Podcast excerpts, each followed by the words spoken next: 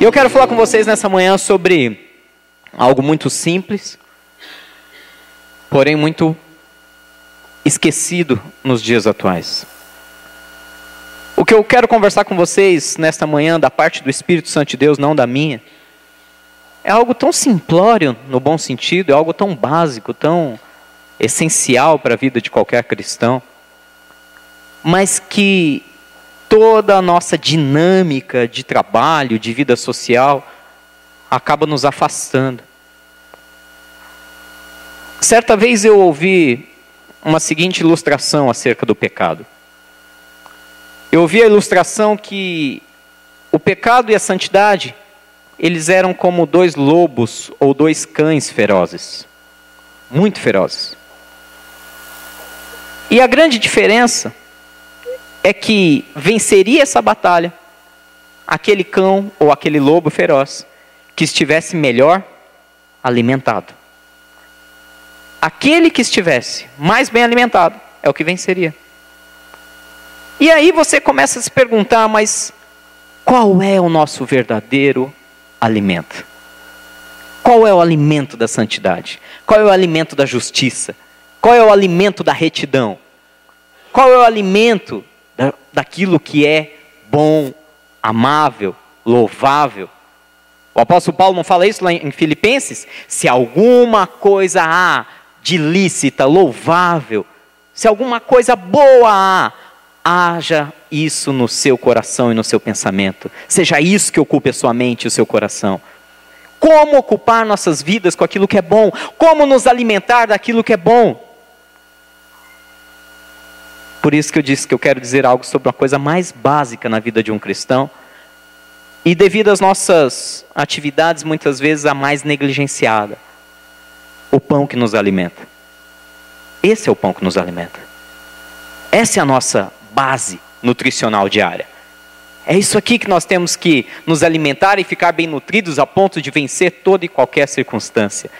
Tem um amigo meu, essa é uma história verídica, infelizmente não é, não é lenda nem parábola. Um amigo meu, ele era criador, criador de cães. Ele, ele, ele tinha um canil na qual ele criava mastim napolitano. Alguém já viu um mastim napolitano? Alguém sabe do que eu estou dizendo? É um pequeno bebê. Um pequeno cãozinho que na sua fase adulta, um macho pode chegar a cerca de 120 quilos. Um bebezinho. Né? Ele é maior do que. Ele lembra um pouco o fila, se alguns ainda se lembram aí, mais do fila brasileiro. Só que ele é mais forte e ele é um pouco mais robusto, mais pelancudo, mais gordo e muito mais voraz do que um fila.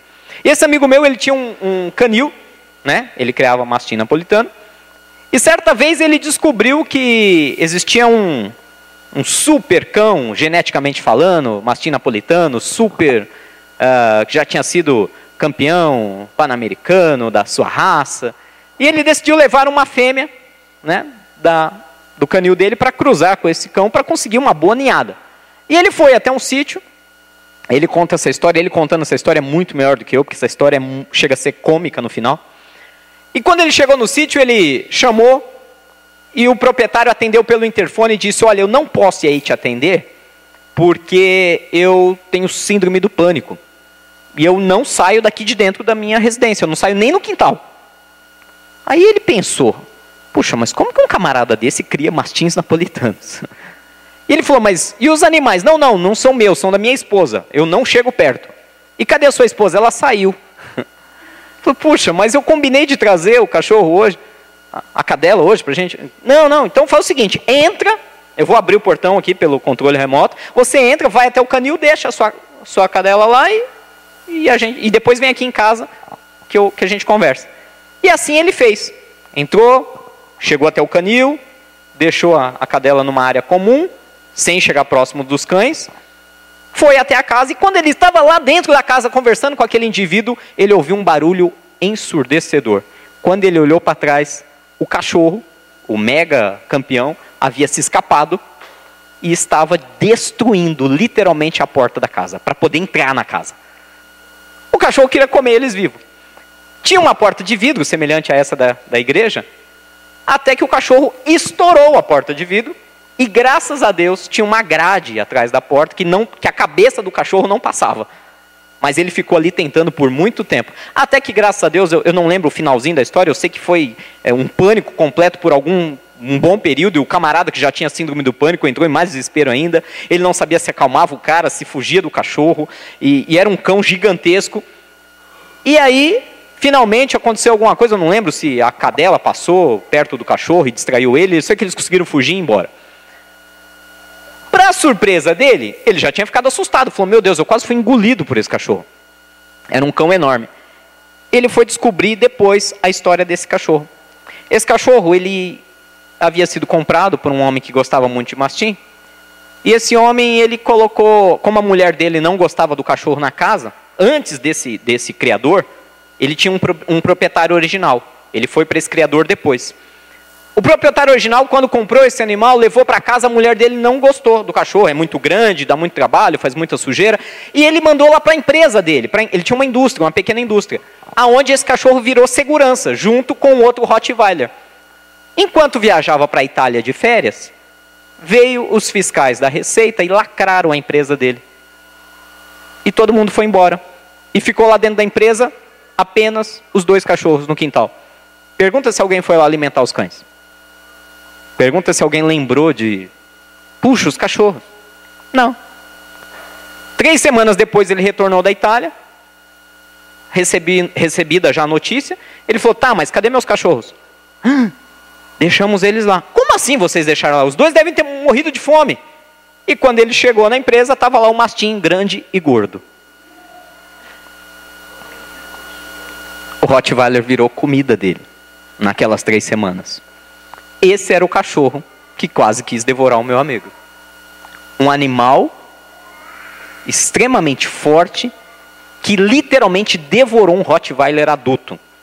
Você consegue imaginar na cena? Por que, que eu estou dizendo isso?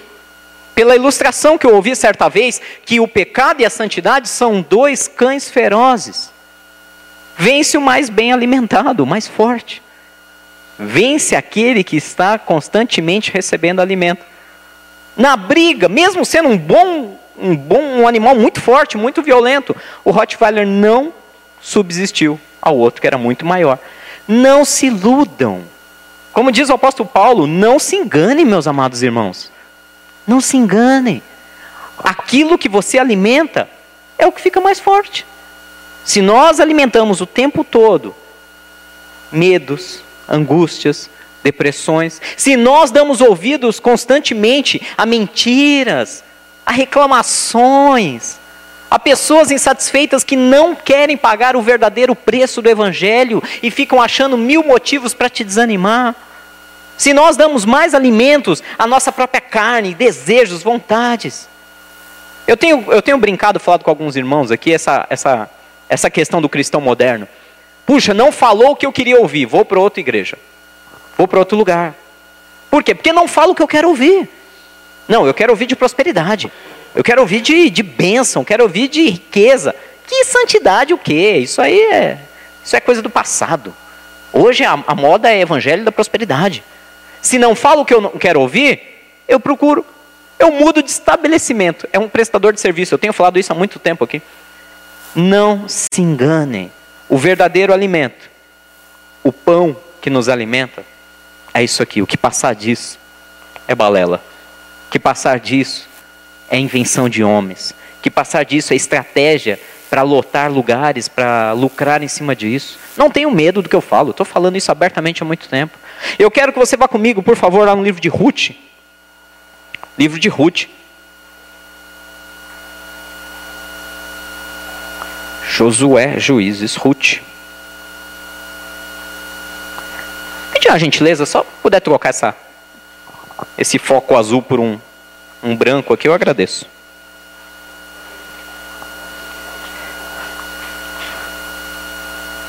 Só colocar na a mesa na posição 1, que é tirar esse foco azul. Livro de Ruth,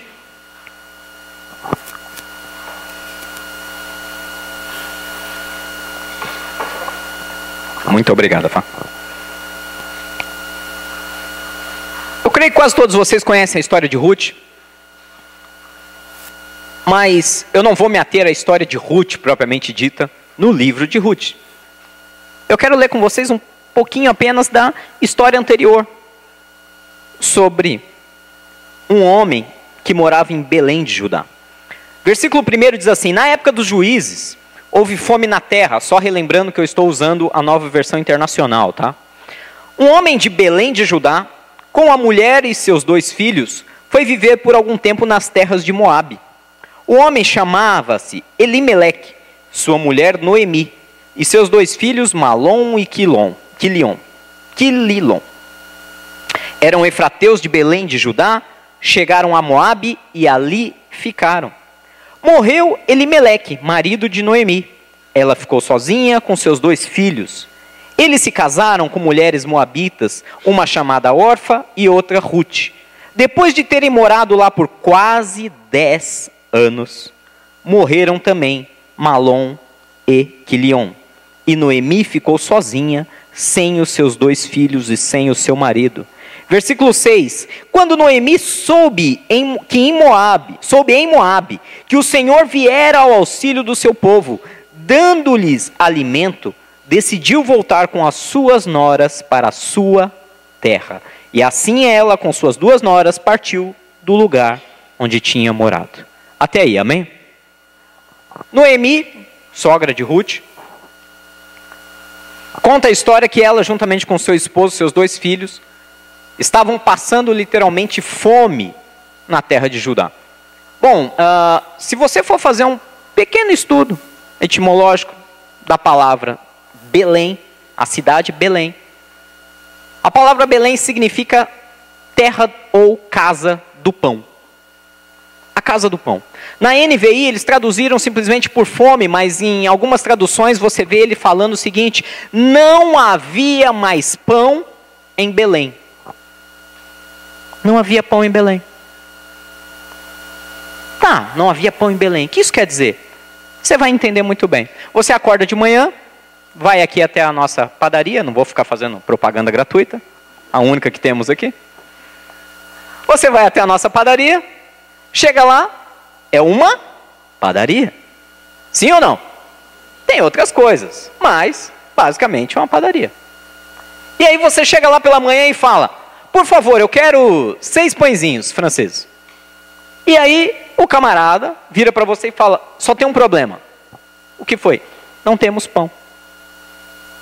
Como não?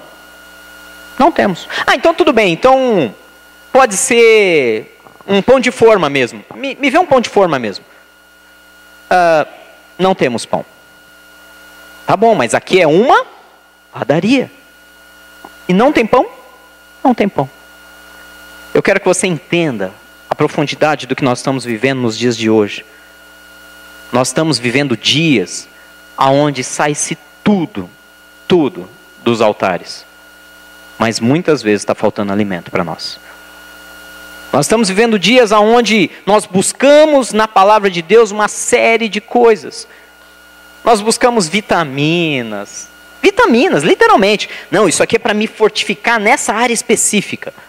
Nós buscamos todo tipo de coisas dentro da palavra de Deus, soluções rápidas, soluções de microondas, mas muitas vezes estamos como na mesma situação de Noemi e de Elimeleque, quando ele entra numa padaria para comprar pão e a única coisa que ele não encontra naquele lugar é pão.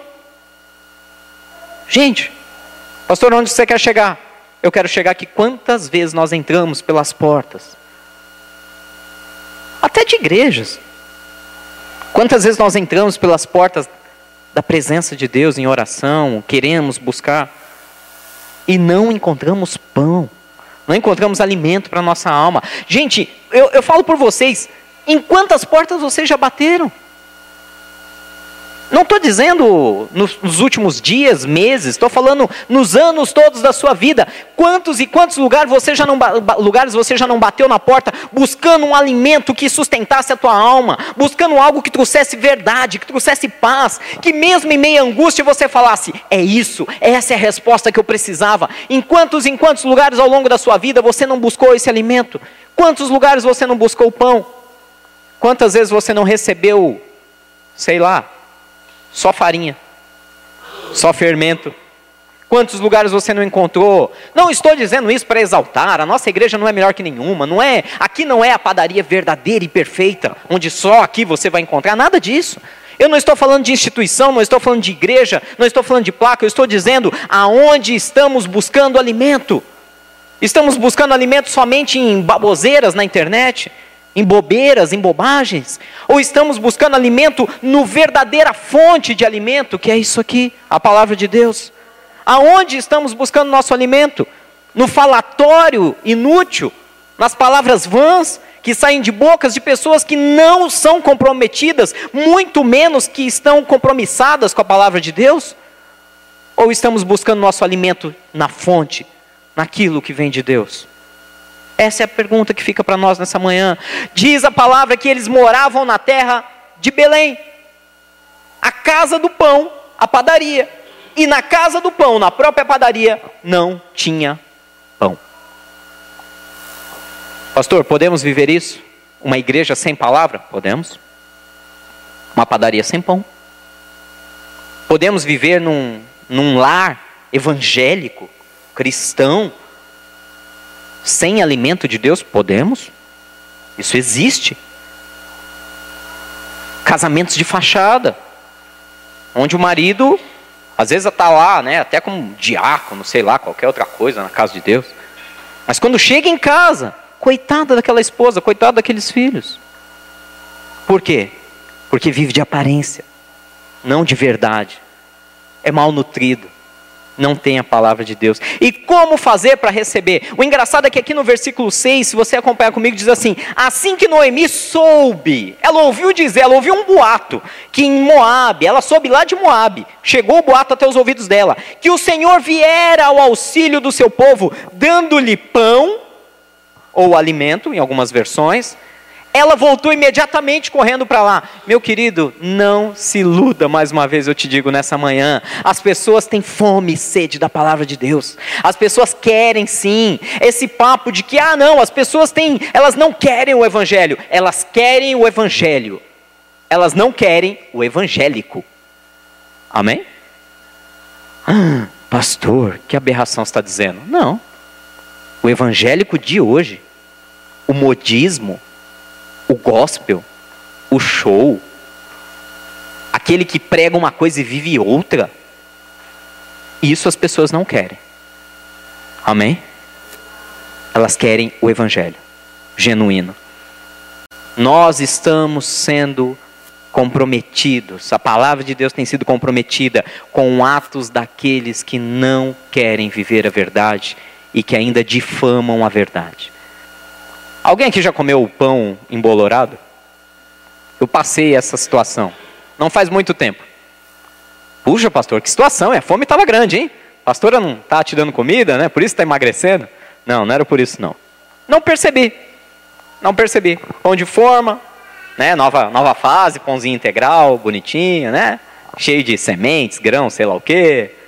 Estou lá no meu pãozinho, ele é mais escurinho. Não percebi. Não vi que passou a validade. Comi uma fatia de pão, senti um gosto estranho, fui olhar e falei, opa, tem uma mancha diferente nesse pão. Uh. É, eu sei que é meio nojento. Resultado: dores de estômago, um pouquinho, né? Nada muito grave, de alguns desarranjos intestinais. Algumas horas depois eu estava ótimo. O problema é quando nos adaptamos a isso. O organismo humano, o ser humano, ele é extremamente adaptável. Você sabia disso? Sabia como o ser humano é capaz de se adaptar a qualquer situação, boa ou ruim? Sabia? Sabia que tem pessoas que moram no Polo Norte? Você sabia disso, meu irmão? Como alguém vive no Polo Norte? Você já se perguntou? Você acha que qual que é a temperatura máxima do Polo Norte? Alguém tem ideia? Verãozão, verão, verão. Verão tá bombando. Aquele calor de praia. Qual é o verão máximo no Polo Norte? Alguém chuta? Não, zero não, porque a água fica líquida, o gelo derrete. Tem que ser menos alguma coisa. Menos alguma coisinha. Qualquer coisinha menos. E tem gente que vive abaixo de zero o ano inteiro. Como o cara consegue? Não sei, eu me pergunto até hoje como alguém consegue viver no Nordeste. Eu também me pergunto o inverso: como alguém consegue viver no Rio Grande do Norte, por exemplo, na linha do Equador. com a temperatura mínima anual, mínima, de 27 graus. Eu me pergunto isso, eu também não conseguiria ver ali. Mas o ser humano se adapta a coisas incríveis. O ser humano se adapta a comer mato. Não estou aqui criticando veganos, vegetarianos ou nada disso, só estou dizendo que ele se adapta. Se ele quiser, ele se adapta. Ele se adapta e consegue viver muito bem, obrigado. Sem nenhum problema à sua saúde, ele consegue se adaptar. O ser humano consegue se adaptar às coisas mais diferentes com relação a clima, alimento. E o problema é quando o ser humano se adapta a comer pão mofado. Porque ele se adapta.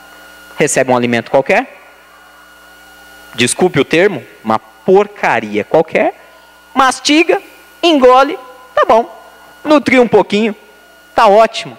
Esse é o grande problema. Esse é o grande problema. Quando a palavra de Deus ela não é mais genuína, quando a palavra de Deus começa a chegar distorcida e nós, ah, tá bom, esse alimento já, já é o suficiente para mim. Não preciso ir mais fundo. Não preciso de algo mais nutritivo. Não preciso de algo mais verdadeiro. Esse alimento, esse pãozinho aqui, mais ou menos mofado, essa migalha, já é o suficiente para mim. Queridos, não podemos viver de migalhas. Não podemos. Não dá para ficar vindo só na igreja no domingo de manhã e esperar um, um banquete. Precisamos alimentar cada santo dia. Lembra da oração de Jesus? Nós acabamos de cantar isso aqui. Pai nosso que estás no céu, santificado seja o teu nome. Venha o teu reino, seja feita a tua vontade. O pão nosso de cada domingo. Hã? O pão nosso de cada mês. É só na ceia, pastor. Eu vou só na ceia na igreja. Uma vez por mês para mim está ótimo. O pão nosso de cada mês, pão nosso de cada ano. Sim, cada ano, porque tem cristãos que vão na igreja só na Páscoa. Vocês sabem disso. Tem cristãos que só vão lá, no, seja no seu culto, missa, sei lá o quê, só na Páscoa. Só no sei lá quando. O pão nosso de cada dia. O pão nosso de cada dia, Senhor. Nos dá hoje o teu pão diário. O pão de cada dia. Não adianta, não adianta, não tem fórmula mágica. Ou nós nos alimentamos diariamente desse pão, ou nós meditamos. Lembra o que Deus falou para Josué? Quem lembra o que Deus falou para Josué lá no capítulo 1? Olha, Moisés, meu servo é morto. Eu vou ser contigo todos os dias da tua vida, todos os dias da tua vida. Porém, ele disse o seguinte: medita neste livro dia e noite, e tudo quanto você fizer, prosperará. Lembra disso? Por isso que eu falei, a palavra é simplória. Ai, pastor, eu queria ouvir algo mais. É simplória, desculpa. Hoje o que você vai ouvir desse altar é sobre o pão que nos alimenta. E como nós somos negligentes na nossa alimentação. Gente, como a gente é negligente na alimentação? Eu falo por mim, vocês viram uma pequena mudança nos últimos meses, né? Mudancinha leve, 21 quilos a menos. Coisa boba. Por quê? Eu contei um pouco da história para vocês, mas eu não contei ela toda. Certo dia eu estava conversando com um homem que eu não tenho ideia de quem seja. Não tenho ideia de quem seja. Uma pessoa que estava no meu trabalho e a gente começou a puxar assunto. E ele falou: Puxa, ele ouviu eu falando algumas coisas e falou: Você é cristão, né? Eu falei: Sou. Ele falou: Mas você exerce alguma coisa lá na igreja? Eu falei, ah, eu sou pastor. Puxa, você é pastor? Sou, sou pastor. E ele disse empolgado, oh, que legal, você é pastor, bacana. Mas você é tão jovem para ser pastor? Quanto tempo faz que você é pastor? Falei, dez anos. Dez anos? Meu Deus, e como você se tornou pastor tão jovem? Falei, não sei. Ele falou, não, mas tem que ter algum... O que, que você fez? Falei, ah, não fiz nada. Primeiro porque o ministério é vocação. É chamado de Deus, não é coisa que a gente decide, ah, eu quero ser e acabou. Não é igual uma carreira. Não é uma carreira que você escolhe. Primeiro tem que ser, tem que ser vocacionado. Segundo, buscar a Deus, oração, jejum, estudo da palavra e crescer a, a sua carreira cristã. naturalmente, algo que Deus faz, não somos nós que não tem um plano de carreira. Ah, puxa, bacana. E, e fala uma coisa, desculpe a pergunta, mas você consegue viver bem do Evangelho, financeiramente falando? Eu falei, eu dei uma pequena risada, falei, ainda não, eu não vivo do, do Evangelho. Eu também trabalho secularmente, por isso que nós estamos aqui agora. Ah, é verdade. E, e, peraí, mas nós estamos aqui, você, você é professor aqui, né? Sou, sou professor, sou veterinário, trabalho aqui como professor universitário. Puxa, que bacana. E onde você arrumou tempo para ser pastor e ser professor? E aquele cara começou a me bombardear de perguntas e eu não entendendo onde ele queria chegar. E ele falou, porque para você ser professor, você teve que estudar alguns anos, né? Você teve que fazer mestrado, doutorado, tudo isso. Eu falei, tive. Rapaz, e você se dedicou bastante, hein? Falei, me dediquei bastante. Estudei muito, passei noites acordado, pesquisei muito. Ah, bacana. Posso te fazer um comentário? Falei, pode. Você me parece uma pessoa muito disciplinada, muito dedicada naquilo que você faz. Falei, sou. Está na hora de você se dedicar um pouquinho mais à sua saúde física. Você já olhou para você? Eu olhei para aquele camarada e falei, esse cara está brincando comigo. Falei, esse cara está brincando comigo. Eu fiquei, eu fiquei chocado com ele. Era um senhor, né, de um, um perto de uns 70 anos, pelo menos, mas enxuto. Olhei para ele e falei, você está certo. Aí ele começou a falar toda a história, de como ele mudou a nutrição dele, de como ele mudou, passou a comer tudo sem glúten, coisas assim, tá? Não estou fazendo propaganda alguma de, de nenhuma dieta, tá? De nenhum. Só estou dizendo o seguinte. Ele tinha razão no que ele falou. Eu fiquei muito bravo também, juntamente com o médico que me provocou, mas eles tinham razão. Nós somos dedicados a tantas coisas, nós somos tão criteriosos com tantas coisas e não cuidamos muitas vezes da nossa alimentação. Só que eu não estou aqui para falar hoje da dieta, da reeducação alimentar que faz você ter um corpo saudável. Eu estou aqui para falar de como nós somos negligentes com a alimentação mais importante da nossa vida. Quantos aqui saem de casa sem tomar café da manhã? Quantos aqui não almoçam?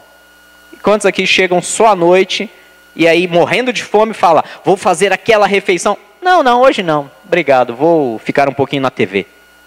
E passa um dia sem comer, simplesmente porque não quer comer, não está afim. Aí chega na, no outro dia, Deveria estar morrendo de fome. Ah, não, não vou tomar café não porque eu estou atrasado. Aí chega na hora do almoço, não, eu tenho muito trabalho para fazer. Mas já fazem quase dois dias que eu não como. Não importa, eu estou ocupado. Chega a noite, não, eu estou cansado demais para comer. Eu quero relaxar no, no Facebook. E lá se foram dois dias sem comer. E assim vai, quarta, quinta, sexta. Quantos fazem isso aqui? Não, pastor, ninguém faz isso. Pelo menos uma bolachinha, uma frutinha tem que comer. Muitos cristãos fazem isso no mundo. Semana inteira, sem ler um versículo. Semana inteira, sem receber um alimento sequer. Semana inteira. Facebook está lá, aberto o tempo todo. YouTube. E quando eu falo YouTube, não estou falando vendo vídeo de louvor do Jesus Culture, não, tá? Está aberto no YouTube vendo Porta dos Fundos. É uma verdade. É a realidade hoje de muitos cristãos. Gente, eu estou falando alguma aberração aqui? Me corrijam. Vocês, vocês estão à vontade, me corrijam. Sem alimento, como que consegue ficar de pé, Jesus? Como? Se eu ficar dois dias sem comer, três dias sem comer, quatro dias sem comer, acabou. Outro dia eu estou na cama, não tenho forças para sair. Espiritualmente não é diferente. Por que, que nós somos tão teimosos? Por que, que nós, como cristãos, somos tão negligentes à palavra de Deus? Olha o que fala a palavra de Deus lá no livro de Mateus, capítulo 4. Eu sei que já está começando a ficar cansativo e maçante, porque falar a mesma coisa e o que a gente não gosta de ouvir tem hora que é desagradável. Fiquem tranquilos, sou consciente disso. Mas é meu papel, é meu papel justamente inspirado e cobrado pelo Espírito Santo trazer isso para vocês hoje. O pão que nos alimenta está aqui diante de nós. Mateus capítulo 4. Todos encontraram? Versículo 1 diz que então Jesus foi levado pelo. Como que está aí na, na tua versão? Pelo Espírito, com E maiúsculo. O próprio Deus conduziu ele ao deserto. Então Jesus foi levado pelo Espírito ao deserto para ser tentado pelo diabo. E depois de jejuar 40 dias e 40 noites, teve fome. E o tentador aproximou-se dele e disse: Se és o filho de Deus, manda que estas pedras se transformem em pães. Deixa eu te fazer uma pergunta muito simples, eu quero que você seja muito honesto comigo. 100% honesto.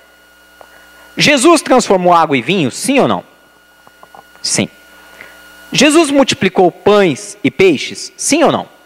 Sim há algum pecado, há alguma anomalia, há algo de errado, transformar uma pedra em um alimento, em um pão? Sim ou não? Ah, todo mundo ficou meio com medo de responder. Pode ser sincero.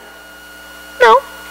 Se, eu, se, se nós começarmos a orar agora, e eu falar, nós vamos transformar essa caixa de som em pães, haveria algum pecado nisso? Seria um sinal, seria uma maravilha, seria uma manifestação milagrosa, mas haveria algo de errado em fazê-lo? Com exceção do pessoal do som aqui, que depois vai ficar bravo, que falou, poxa, comer o nosso retorno. Não há pecado. Muitas pessoas não entendem isso. Não há nada demais. Jesus transformar uma pedra em pão. Jesus estava 40 dias em jejum. O tempo havia findado. Qual era o grande problema? E se Jesus tivesse transformado aquela pedra em pão, porque ele era o filho de Deus, e se ele tivesse feito isso e se alimentado daquela pedra ou daquele novo pão, o problema não estava na transformação, o problema estava em dar ouvidos àquele que não é o seu Senhor. O problema está em fazer algo que não é errado fazer algo, mas é fazer algo sob influência maligna, sobre uma ordem de Satanás, para provar quem você é. Amém? Não é pecado transformar pedra em pão, gente. Não é pecado. O problema é quem pediu para você fazer. Pastor, uma voz falou comigo que eu tenho que evangelizar agora, saindo aqui da igreja, eu tenho que ir lá dentro de um prostíbulo e evangelizar. Ué, a única pergunta que eu vou te fazer é: qual foi essa voz? Foi o Espírito que falou com você, o Espírito Santo de Deus? Amém. Deus vai te conduzir. Não, foi Satanás. Ah, não sei se foi o Espírito. Se você não sabe, então não foi. Se fosse, você saberia. O problema não é fazer algo. O problema é fazer algo quando o espírito maligno está te instigando a fazer.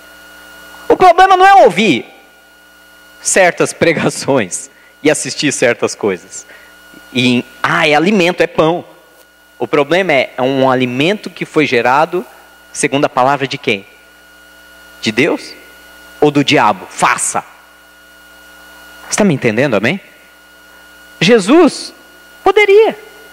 Não havia pecado algum. Jesus, o Filho de Deus, o Todo-Poderoso, poderia transformar aquela pedra em pão. Ele transformou e ele se alimentar.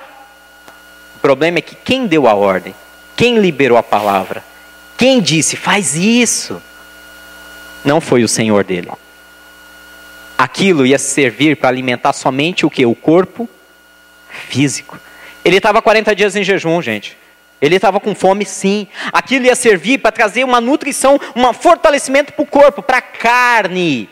Para a carne. Quantas vezes Satanás não fica soltando palavras? Faz isso, não é pecado. Você vai se sentir bem, é bom para o teu corpo.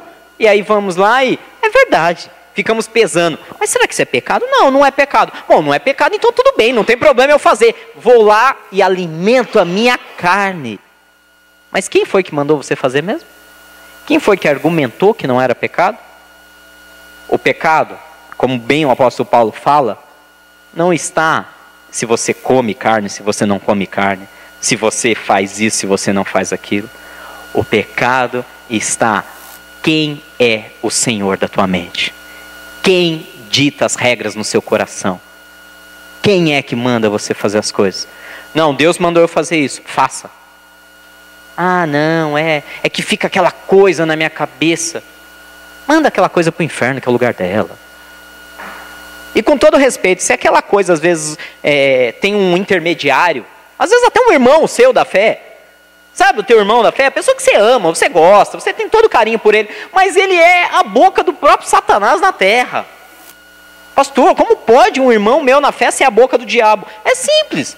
Não se alimenta disso aqui diariamente, se alimenta do que então? De Facebook?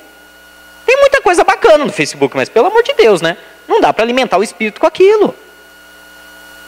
Se ele se alimenta daquelas porcarias, ele não vai ser uma boca de Deus na sua vida, meu irmão. Não se iluda. Profeta. Profeta de Deus hoje, de verdade. Eu não tenho medo nenhum do que eu estou falando nesse púlpito. E olha que isso aqui é gravado e jogado na internet. Eu não tenho medo.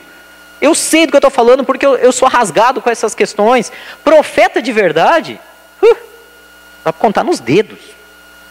Hoje, ao nosso redor, o que tem de profeta que só quer a oferta, que só quer o despojo, profeta que fala só o que você quer ouvir. Eu vejo uma chave, oh, para aí, meu irmão, essa aí já não cola mais, né? Eu vejo uma caneta, eu também, eu vejo um monte, eu abro minha escrivaninha, tem um monte de caneta. É só assim, é só palavra de bênção, de vitória. Cadê os profetas? De verdade, cadê os Elias? Arrependa-se. Cadê? Cadê os profetas que diziam: ou você se converte ao Senhor, ou serve ao Senhor, ou serve a Satanás? Cadê esses profetas? Cadê João Batista? Profeta, é chegado o reino de Deus, se arrependa e batize-se para remissão dos seus pecados. Aí ainda chega lá os hipócritas, vocês, ô serpentes, serpentes, víboras, raça de víboras, quem vos induziu a fugir da ira de Deus? Esse profeta você não acha mais. Por quê? Porque esse profeta não é moda, esse profeta não ganha oferta, esse profeta não é bem-vindo num culto onde enfiam 50 pessoas dentro de uma casa. Esses profetas não estão na, na, na moda. profeta da moda é Charamaná. Eu vi um carro novo, uma casa nova o teu varão. Oh, aleluia. Vocês estão entendendo? Alimento. Você tem que escolher melhor o que você está comendo, meu irmão. Minha irmã, meu irmão, vocês têm que escolher melhor a sua dieta. Isso aqui é o pão que nos alimenta. Satanás virou para Jesus e falou: Ó, não tem problema nenhum. Transforma essa pedra aqui em pão, come e vai nutrir a sua carne, o seu corpo. Olha que lindo que Jesus falou no versículo 4. E Jesus respondeu: Está escrito, ele tirou isso dessas escrituras. Nem só de pão viverá o homem, mas de toda palavra que procede da boca de Deus. Amém? Resumindo, meu querido, você não precisa de coisas que fazem bem à tua alma, à tua carne, ao teu corpo. Você não precisa de coisas que vêm às vezes até do inferno para poder se sentir melhor. Você precisa da palavra que sai da boca de Deus. É ela quem determina o seu alimento. É ela quem diz os seus dias serão bons ou ruins. E se forem ruins os seus dias, é nele que você tem que descansar e chorar aos pés. Não é buscando soluções rápidas. É buscando a verdade é buscando a vida, é buscando um alimento diário. Ser cristão é uma caminhada diária. Ser cristão é uma caminhada dia após dia, lutando contra si mesmo, lutando contra o maligno, mas contando com a ajuda do Todo-Poderoso, contando com a ajuda do maior dos exércitos de anjos que a terra já pode imaginar, porque Ele está com você. Deus está com você. Pastor, mas olha, é incrível, quanto mais você fala isso, parece que mais as pessoas querem outros tipos de atalhos. Não me importo. Eu estou aqui na obrigação de falar a verdade para você. Se você quiser e recebê-la, se você, se quiseres e me ouvir, diz a palavra de Deus lá em Isaías, comereis o melhor dessa terra. Ah, como esse versículo é pregado de maneira enganosa. Ah, pastor, ele está dizendo que se eu der ouvido a Deus, Sabe aquela lagosta? Hum. Sabe aquela carne nobre argentina? Uh. Sabe aquele sei lá o que? Ah, é disso que Deus está falando. Se eu dar ouvido à palavra dele, eu vou comer só essas coisas muito caras. Não, oh Jesus, Jesus, abre os nossos olhos nessa manhã. Se quiser, primeiro precisa querer. E se der ouvido a Deus, nós vamos comer o melhor alimento dessa terra. Aquilo que é mais precioso, aquilo que transforma vidas e corações. Gente, vocês já viram uma família, começar pela de vocês, transformada pelo verdadeiro evangelho? Vocês já viram um corpo curado, sarado de enfermidades pelo poder que há no nome de Jesus Cristo? Vocês já tiveram experiência, eu sei disso, cada um de vocês, de ver uma vida realmente liberta de drogas, de álcool, de prostituição. Nós já vivemos isso. Nós temos experiência para contar. Por quê que nós voltamos às velhas práticas? Depois de ter um contato tão poderoso com um alimento tão magnífico, por que, que nós abandonamos, negligenciamos e gastamos tanta coisa? Eu sei que é uma palavra exortativa, eu sei que é uma palavra que não é nada animadora. Uhul! Glória a Deus! Ah, é, eu preciso me alimentar mesmo. Mas, Deus sabe o que está dizendo no nosso coração nessa manhã. Eu estou em paz. Se não buscarmos o alimento verdadeiro, vamos encontrar coisas falsas. Jesus deixou bem claro: a palavra que sair da boca de Deus, essa é alimento. Isso é o pão que nos alimenta. Vamos lá um pouquinho mais para frente, Mateus 6, eu vou encerrar por aqui, que eu sei que hoje já foi pesado demais por um dia só. Fiquem tranquilos, sou tão consciente quanto isso. Mateus capítulo 6, versículo 10. Nós declaramos isso aqui na canção. Venha o teu Venha o teu reino. Seja feita a tua vontade assim na terra como no céu. Senhor, venha o teu reino dentro de mim. Seja feita a tua vontade. Eu me lembro de uma história, essa aí talvez vocês já conheçam, daquela irmãzinha que estava em busca de um, de um homem de Deus, né?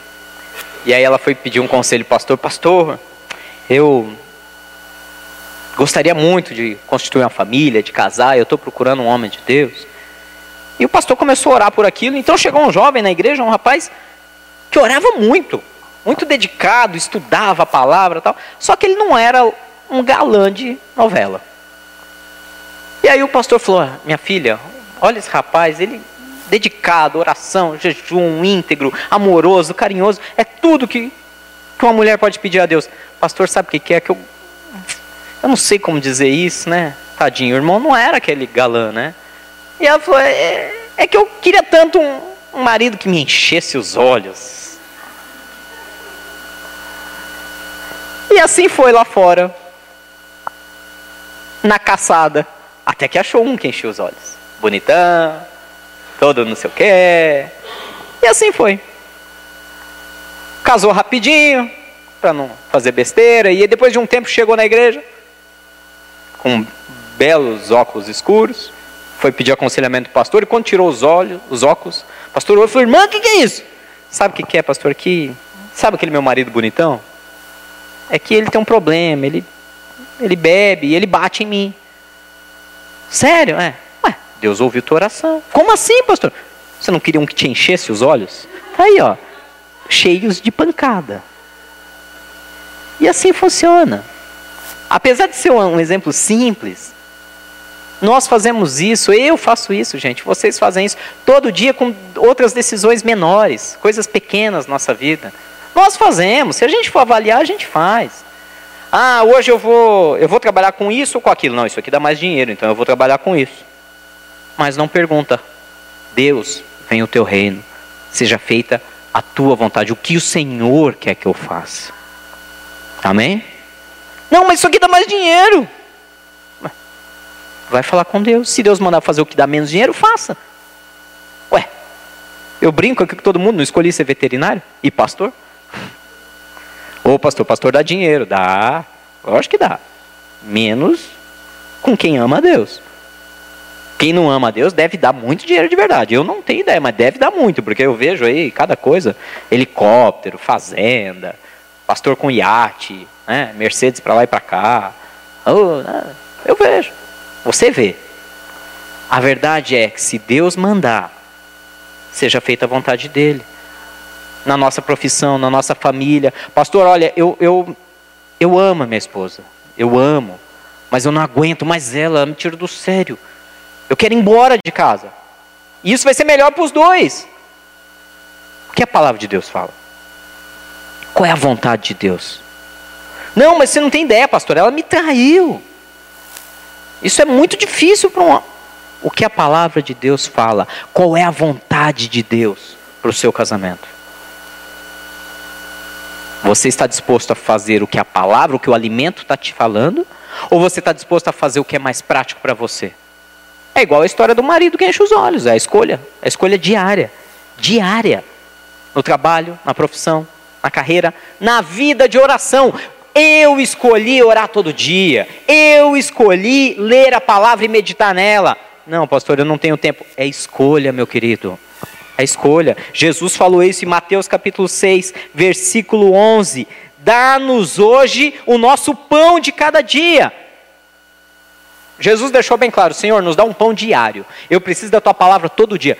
Eu vou ser muito claro para a gente encerrar agora. Ou nós aprendemos a andarmos com Deus diariamente, receber todos os dias o nosso alimento, ou ficar esperando só no domingo para ver se ganha um alimento reforçado para durar a semana inteira. Gente, não dá. Você já tentou fazer isso? Eu já fui, eu, eu, eu falo, eu, eu preciso ser honesto. Eu fui num churrasco uma vez, mas eu comi tanto, mas tanto, tanto, tanto, que eu consegui ficar depois um dia inteiro. Não estou brincando. Glutonaria pura. É, eu assumo meu pecado. Eu fiquei um dia inteiro sem conseguir comer nada no dia seguinte. Eu só conseguia tomar água. Ou seja, na prática, se você comer muito e comer bem e coisa de qualidade, você aguenta até um ou dois dias depois sem se alimentar de nada. Três dias depois, já não para em pé. Quatro dias depois, não aguenta. Uma semana sem se alimentar, não dá. Hoje eu entendo. Eu entendo e não critico igrejas que ficam abertas de segunda a segunda, que tem quatro, cinco cultos por dia. Eu entendo e dou valor para nesse ponto para elas. Dou valor sim, porque ali tem uma oportunidade para qualquer horário, qualquer horário do dia, quantas vezes o cara precisar, em quantos dias da semana, ele entrar por aquela porta e receber um novo alimento. Não vou entrar no mérito do que se o alimento é bom ou ruim, só estou dizendo da facilidade do self-service, de estar tá lá disponível o alimento todo o tempo. Deus quer nos alimentar a cada dia. Dai-nos hoje o pão de cada dia, Senhor.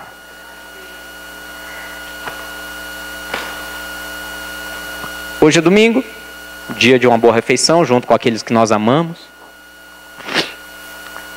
Deus fala de uma maneira às vezes um pouco dura conosco e sabe da importância disso. A negligência do pão diário, a negligência da oração, a negligência de buscar o alimento genuíno de Deus, acaba nos conduzindo sem perceber a outras vontades. Vou voltar para a ilustração que eu falei no começo. Se você não alimentar o Espírito de Deus que há dentro de você, sim, aquela porçãozinha, aquela porção do fôlego de vida que está lá em Gênesis 1, quando ele soprou e tirou uma porção dele e soprou dentro de você. Esse Espírito com E minúsculo, o seu Espírito, se você não alimentar esse espírito diariamente, a tua carne vence. A tua mente vence. E na mente, meu irmão, aí vai contar dívida, ligação do gerente do banco, desânimo, preocupação. A mente vai dizer, hein, sim, top de calmante até desmaiar, porque não tem jeito mesmo. É assim que funciona. Algumas pessoas não conseguem entender. Eu, eu, eu, tenho, eu tenho alunos hoje que me falam, falam viram para mim, me chamam de professor, falam, professor, eu não entendo, cara. Como, como que você consegue estar tranquilo? Eles veem umas, uns problemas lá, umas situações no trabalho. Como que você consegue não esquentar a cabeça vendo tudo isso? Falo, minha mente não está nisso. Minha confiança está em Deus. Não preciso. Gente, não estou falando isso para me exibir.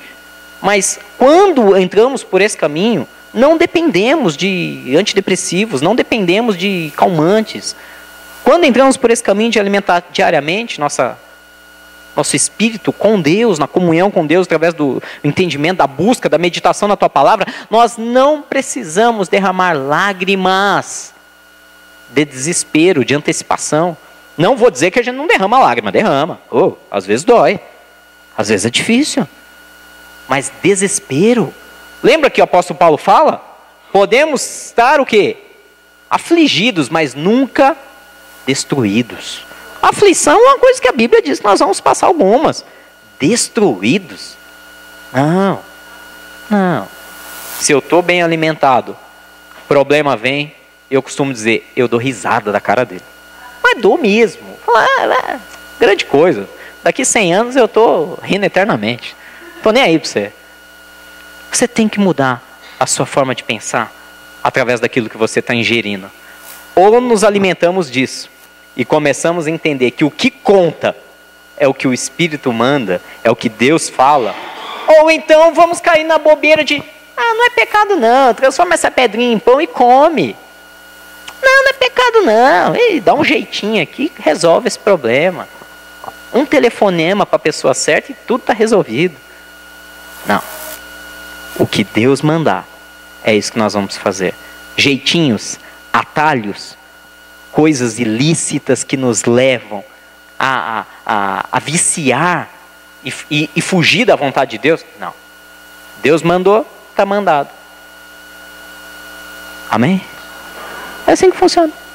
Pastor, é só isso? É só isso. Como eu falei, era simplório, básico, duro, é pôr em prática.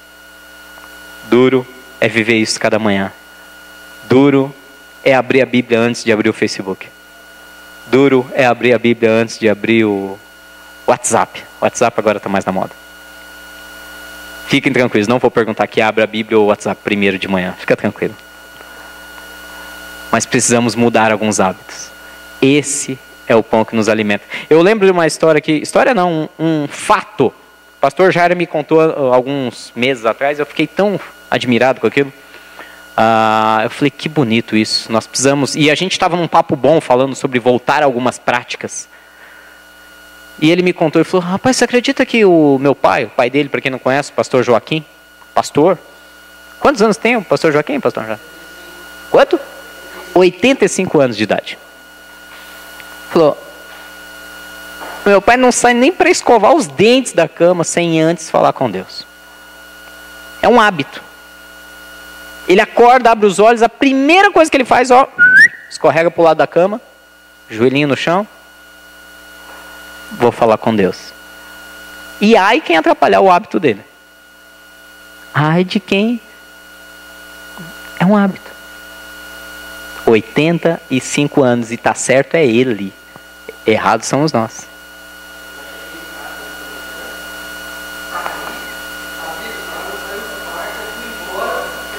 Tá vendo? O filho foi visitar. Filho vai lá visitar de manhã. Não, agora não dá, eu estou orando. Não vou receber. Primeira coisa é isso aqui, ó. É um, é um hábito. É um. Primeiro alimentar meu espírito. Se ele quiser, ele que volte depois.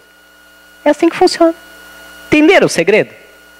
É simples. Ah, pastor, eu não consigo fazer isso de manhã porque não sei o que. Ache o seu horário. Vai orar, meu irmão. Vai meditar na palavra. Para de falar mal dos outros. Oh, Jesus, hoje eu estou empolgado, hoje eu estou sem papo na língua. Para de ficar inventando onda. Para de reclamar disso ou daquilo, ou criticar, ou. Vai andar com Deus. Vai andar com Deus, você ganha mais. Ganha muito mais, eu dou, dou a minha palavra.